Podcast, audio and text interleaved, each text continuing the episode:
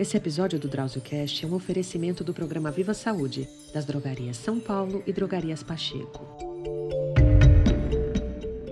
Olá, meus amigos. Nós vamos falar sobre uma síndrome um pouco estranha. Certamente já vi alguns casos, mas não sabia que tem esse nome. É chamada Síndrome de Tourette.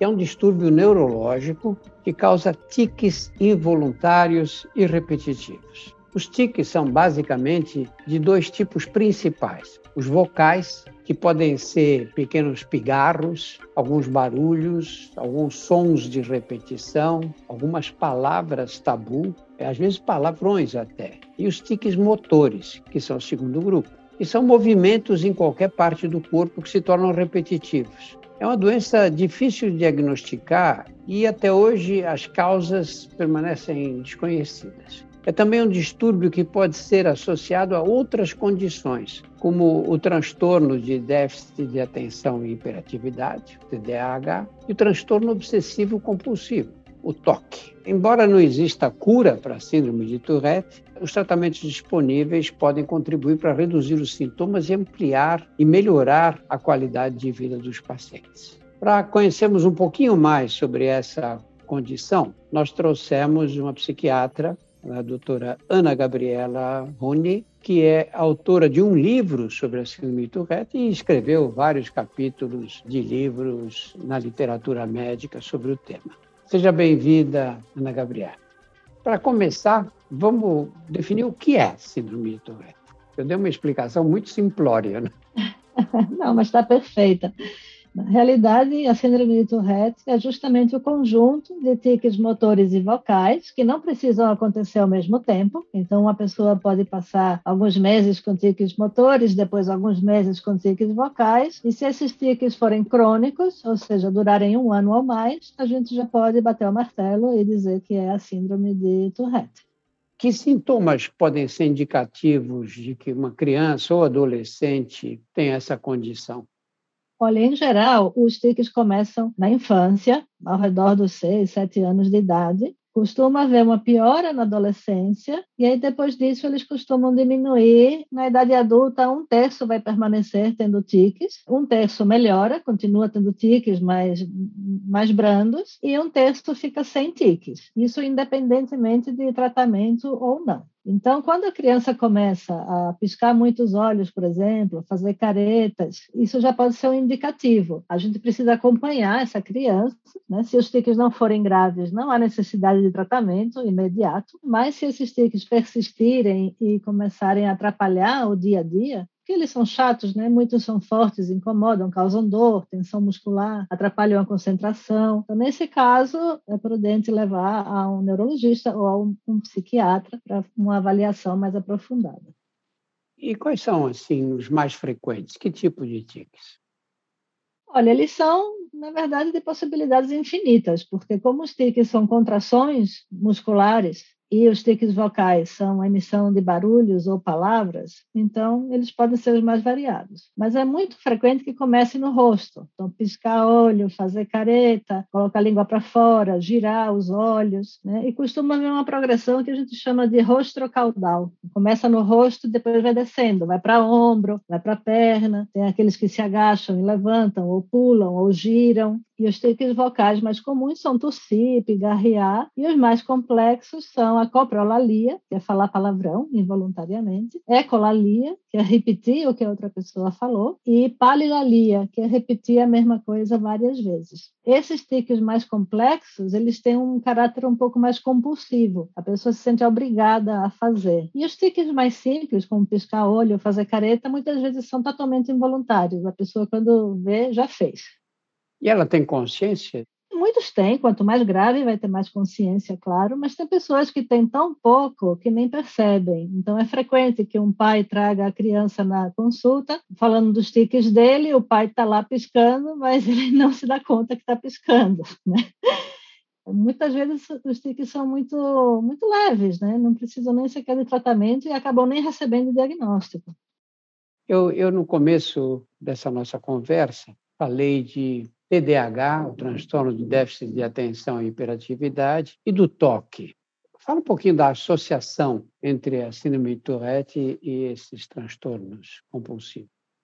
É uma associação bem comum, então até 30% das pessoas que têm Tourette também têm TOC e em torno de 10% dos que têm Tourette também vão ter TDAH, né, que é o déficit de atenção e hiperatividade. Todas essas doenças são transtornos do neurodesenvolvimento, então é muito comum que elas apareçam em conjunto. E além disso, tem fatores genéticos, então existem maiores possibilidades de você encontrar uma pessoa com TOC na família de alguém que tem tiques, e vice-versa. Então, existe um componente genético, mas os desencadeantes ambientais também são bem importantes, principalmente infecções. Então, existe um quadro que a gente chama de PANDAS, que vem do acrônimo do inglês para transtornos neuropsiquiátricos autoimunes desencadeados por uma infecção estreptocócica. Então, da mesma maneira que o estreptococos causa febre reumática, né, por um mecanismo imunológico, em algumas pessoas suscetíveis isso vai causar TOC, tiques e déficit de atenção. Mas é difícil pensar na fisiopatologia disso, né? Como é que uma bactéria acaba provocando uma síndrome que eventualmente é muito rica, né? Tem gente que tem tiques e que interfere com a qualidade de vida, né? Sim. Como é que você diferencia num caso desse? Em que você se baseia para dizer, não, isso aqui é TOC, ou isto aqui é síndrome de hiperatividade, ou é Tourette? Os sintomas eles são diferentes, né? A Tourette vai ter os tiques motores e vocais. Na hiperatividade e déficit de atenção, você vai ter uma inquietação motora, que não é necessariamente tique, né? É uma agitação, incapacidade de ficar parado, aquela pessoa agoniada que está sempre balançando a perna. E no caso do TOC, você tem rituais. São as obsessões e as compulsões, que são os rituais que a pessoa faz para aliviar aquele pensamento. Então, você precisa fazer uma entrevista direcionada, perguntando sobre todos os sintomas dessas três patologias para ver se a pessoa tem só uma, ou duas, ou três, né? Muitas vezes a gente recebe o trio completo, que são os casos mais difíceis de tratar. E você, como é que você faz o diagnóstico? É puramente clínico de Tourette?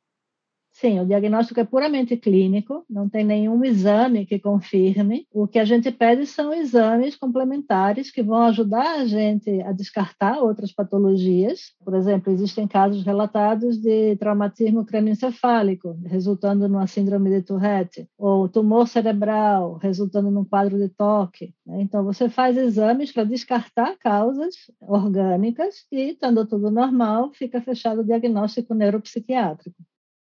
Falou em neuropsiquiátrico, assim. É uma doença mais de fundo neurológico ou mais de fundo psiquiátrico? O que predomina?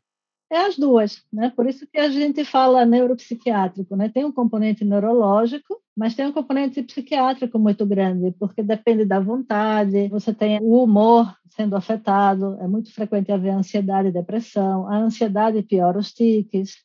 É tão imbricado, né, o neuro com o psiquiátrico, que a gente acaba falando que é neuropsiquiátrico.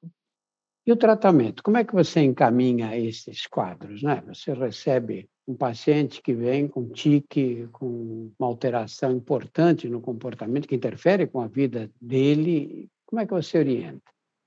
Bom, a gente faz toda essa investigação clínica, né, para afastar outras causas e também para detectar se existem coisas que possam estar piorando os tiques. Então, existem alguns trabalhos que mostram que as crianças que têm síndrome de Tourette, se os níveis de vitamina D e vitamina A delas forem menores, a ferritina também, elas têm tiques mais graves. Então, a gente vai tratar anemia, vai fazer suplementação com vitamina D, com vitamina A, enfim, tudo o que for necessário. Isso tudo ajuda o tratamento, de maneira que as doses que a gente vai precisar de medicação são menores. Então, existem várias medicações que atuam nos tiques. Nenhuma é 100% eficaz, então elas variam aí de uns 60% a 90% de eficácia. E para aqueles casos que não respondem a nada, que a gente chama de refratários, a gente pode testar a cannabis medicinal, que tem se mostrado extremamente útil, e por último a cirurgia, né? A estimulação cerebral profunda, que é uma neurocirurgia para esses casos ultra-refratários que realmente não melhoram com absolutamente nada. E os resultados? os resultados são bons, né? Desse grupo ultra refratário que se opera, em torno de 70%, 80% vai ter benefício. E é uma cirurgia simples? É uma cirurgia em que se instala um eletrodo, né, profundamente no cérebro. É a mesma cirurgia que se faz para casos de Parkinson, para as epilepsias refratárias. Né? Nenhuma neurocirurgia é simples, mas levando em conta que não precisa abrir o crânio completamente, é mais simples do que uma neurocirurgia para retirada de um tumor, por exemplo. E como os tiques costumam variar nas pessoas que não fizeram nenhum tratamento, assim, no decorrer da vida? O que acontece com eles?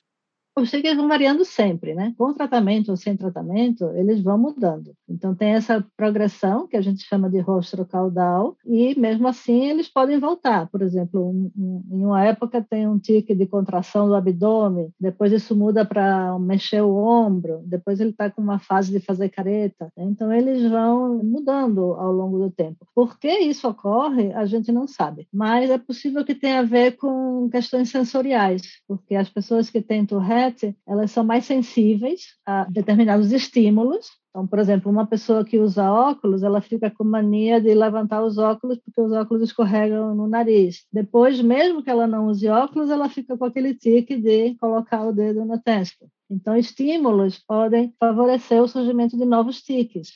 São como se fossem trechos, né, fragmentos de movimento que se congelam e se eternizam naquele tique. Em crianças, especialmente, quando a família te procura, fala, meu filho está cheio de tiques aqui, você fica na dúvida se é Tourette ou não. Como é que você costuma agir?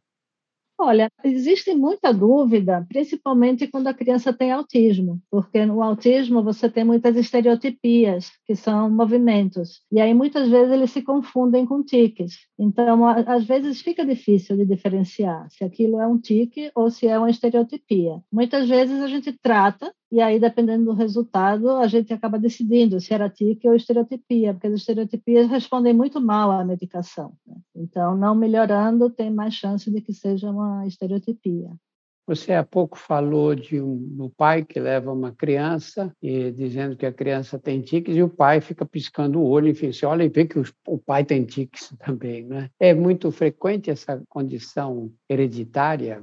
Olha, os casos mais graves não são tão frequentes, né? Acabou de sair um estudo agora nos Estados Unidos sobre a prevalência de Tourette. Eles estimaram que deve ter 1 milhão de casos nos Estados Unidos de tiques motores persistentes, ou seja, não é Tourette porque não são motores e vocais, são só ou motores ou vocais. E em torno de 400 mil de síndrome de Tourette. Então, para uma população que tem 360 milhões, não é tanto assim, né? É tipo 1 para 10 mil, digamos. Por outro lado, tem estudos que foram feitos na Inglaterra que encontraram 1% nas escolas, né? Então, eles foram avaliar as escolas e encontraram que 1% dos alunos tinham. Então, a gente não tem muitos estudos epidemiológicos. Aqui no Brasil não tem nenhum. A gente não sabe qual é o número aqui no Brasil. Agora, uma coisa que a gente tem visto é que tem aumentado a frequência, né? E aí eu atribuo justamente a esses fatores ambientais, né? As infecções, o estilo de vida, deficiências nutricionais e assim por diante. A síndrome é mais frequente nos meninos do que nas meninas. Não existe alguma explicação para isso? Não se sabe, né? Pode ser que tenha a ver com questões genéticas ou questões hormonais, né? A testosterona, por exemplo, piora os tiques. Você pode ter pessoas com tiques que desencadearam porque usam anabolizantes, porque são fisiculturistas, por exemplo, né? Ou porque malham, vão na academia e tomam não só a testosterona, mas energéticos, cafeína, né? Então, tem questões hormonais, mas deve se dever também a questões genéticas. Mas não está claro. Um dos nossos ouvintes, ouvindo você falar, disse, olha, será que meu filho não tem isso? Eu vejo que ele tem um determinado tique, mas ele não tem acesso a nenhum convênio, a nenhum médico particular. Ele encontra uma estrutura no SUS, nas unidades básicas de saúde, em que ele possa ser tratado? Olha, o mais provável é que ele, encontrando um hospital terciário, por exemplo, um hospital-escola, ele consiga um ambulatório de psiquiatria e lá ele consiga ter tratamento. Ou na pediatria, na neuropediatria. Nos postos de saúde, onde o atendimento é mais primário, dificilmente você vai encontrar um especialista na síndrome de Tourette, porque são poucos os médicos que têm toda essa experiência. Então, o caminho seria pedir para o médico do posto encaminhar para um hospital-escola. Tá ótimo, Ana. Muito obrigado, viu, pela participação nessa nossa discussão aqui. Eu que agradeço a oportunidade. Um abraço para todos. Nós acabamos de falar com a psiquiatra Ana Gabriela Roni, que é especialista em síndrome de Tourette. No nosso portal você encontra mais de 100 episódios do DrauzioCast sobre os mais variados temas. Conheça também os nossos outros podcasts, o Porquê Dói, o Saúde Sem Tabu e o Outras Histórias. Todos estão disponíveis nos principais agregadores e no YouTube. Esse episódio de hoje foi um oferecimento do programa de relacionamento Viva Saúde da Drogarias São Paulo e Drogarias Pacheco. Muito obrigado, Ana. Muito obrigado a todos pela atenção. Esse episódio do DrauzioCast é um oferecimento do programa Viva Saúde, das Drogarias São Paulo e Drogarias Pacheco.